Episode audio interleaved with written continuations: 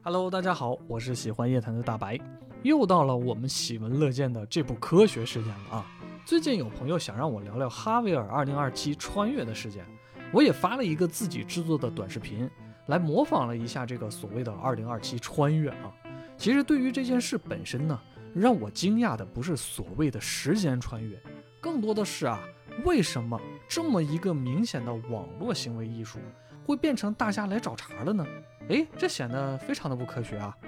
本着一贯的探索精神呢，我挑了一些有趣的关键点来和大家分享一下啊。其实网络上流传的穿越是非常多的啊，所谓的来自2033年的匿名小哥，来自2036年的约翰提托，来自2060年的 KFK 什么的，等等等等。这些人呢，也被很多人扒啊，不对啊，是被很多人详细的研究过了啊。但是与哈维尔不同的是呢，他们都是所谓的未来人回到相对于他们自身的过去。哈维尔呢，则是睡了一觉，醒过来呢，就发现自己从2021年睡到了2027年。所以我觉得这是很吸引人的一点，因为他的这个姿态就不是一个正经的穿越者。而且如果换作是大白我呢，我肯定觉得啊自己会迷糊一阵儿的，没准会问一问啊，说啊我是谁，我在哪儿，今天是星期几啊之类的。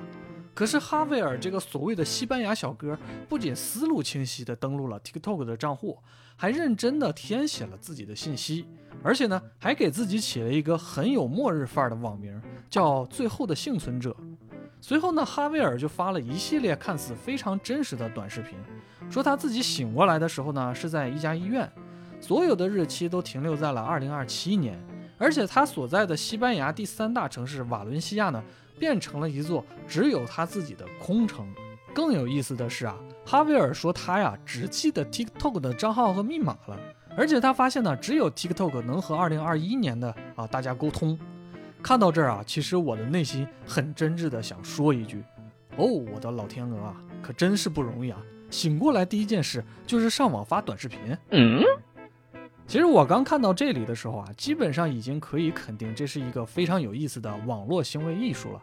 但是没想到的是呢，全世界的网友都非常的热情，觉得既然他想演呢，那大家就陪着他一起演好了。于是呢，就有网友提议啊，说让哈维尔去几个指定的地方拍拍视频，这样呢，肯定一下就露馅了。哎，这不拍可好啊，一拍吓一跳。原本可能非常热闹的广场啊、街道啊，甚至是医院、机场这些呢，都变得空无一人了。有人就觉得这件事儿啊，并不简单了。说到底，他是真的穿越到了未来世界，还是大家都在一起跟着演呢？有人啊，甚至分析说，哈维尔用了技术手段呢，把视频中的人给抹掉了。从这以后呢，可以看到哈维尔分享的视频中啊，几乎全都是在给大家呈现一个空无人烟的城市。但是我很想说的是啊，超市里那些完好的商品、干净的车子与房间、毫无尘埃的摆设，这怎么看都不像是城市被废弃了，好吧？这时候呢，开始有人说了，说哈维尔呢应该是被困在某种平行空间了。先不管啊是真是假，这勾起了很多人的兴趣啊，当然也包括大白我的啊，因为这让我想到了看《怪奇物语》的时候啊。里面所谓的平行空间和里世界呢，确实和哈维尔这个状态啊是略像的，只不过呢，影视剧里的两个世界的沟通方式是非常匪夷所思的啊，当然肯定不是一台手机和一个网络就能沟通的了啊。其实到了这一步呢，啊，不管是所谓的恶作剧啊，还是病毒式宣传啊，其实都已经远超了它的目的了，因为大家都非常乐此不疲的参与进去了，包括所谓的当地电视台和媒体隔空喊话哈维尔。让他通过找到放在电视台办公室的漫画来证明自己存在之类的啊。据说呢，哈维尔还真的做到了。电视台呢还拍到了所谓的模糊人影，这才是让人觉得更有趣的地方啊。因为这个太不科学了，已经从科幻片变成了恐怖片了啊。可以说目前也没有什么可以参考的模型或者案例能够解释啊为什么大家这么乐此不疲的去研究这个事儿，以至于这个小半年都过去了。所谓的这个哈维尔事件，仍旧有很多人在关注啊。所以当有朋友再和我聊起这件事的时候呢，啊，我就特意的去拍了一段短视频，证明呢不用什么后期制作啊，一样可以拍不到人，而且呢几乎都是随手拍，根本都不用挑时间。不过呢，感觉这样做的意义并不是特别大，所以我就只拍了一个。这可能就会有人问我。说大白，你相信哈维尔是穿越了，或者说被困在了平行宇宙吗？这点呢，我不能百分百的肯定啊。毕竟啊，最近科学论证啊，说《我的世界》这款游戏中的世界是真实的概率呢，都并非是零，而是与现实世界是真实的概率是一样的啊，都是十亿分之一。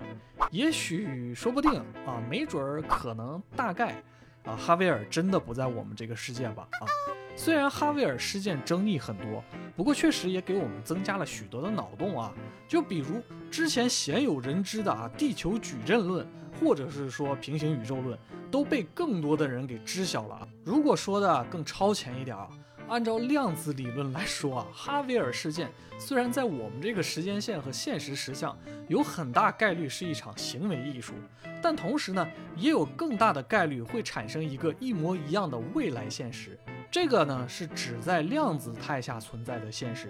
然而呢，我们所在的这个世界，在我们这些观察者导致的现实坍缩后呢，并不能存在这样的现实。所以不科学的地方来了啊！所谓的哈维尔跑到电视台，还被拍到了虚影。如果按照量子理论来说呢，它真的是处于平行的时空，还被那么多的人给看到了啊，也就是观察到了。那么不管是我们这个现实实像，还是所谓的平行宇宙的哈维尔的实像呢，哎，都会坍缩。大概率的推测呢，坍缩后的后果呢，就是两个宇宙会合并成一个。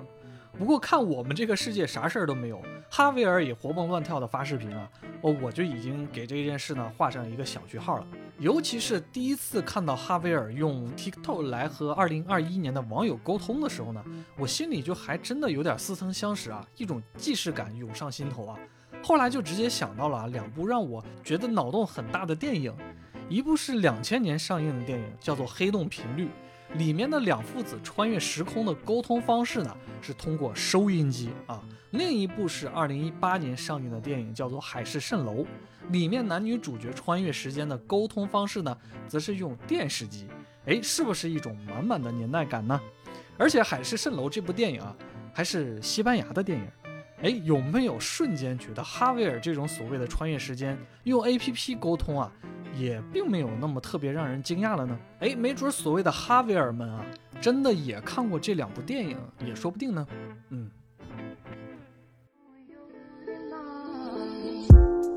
Don't you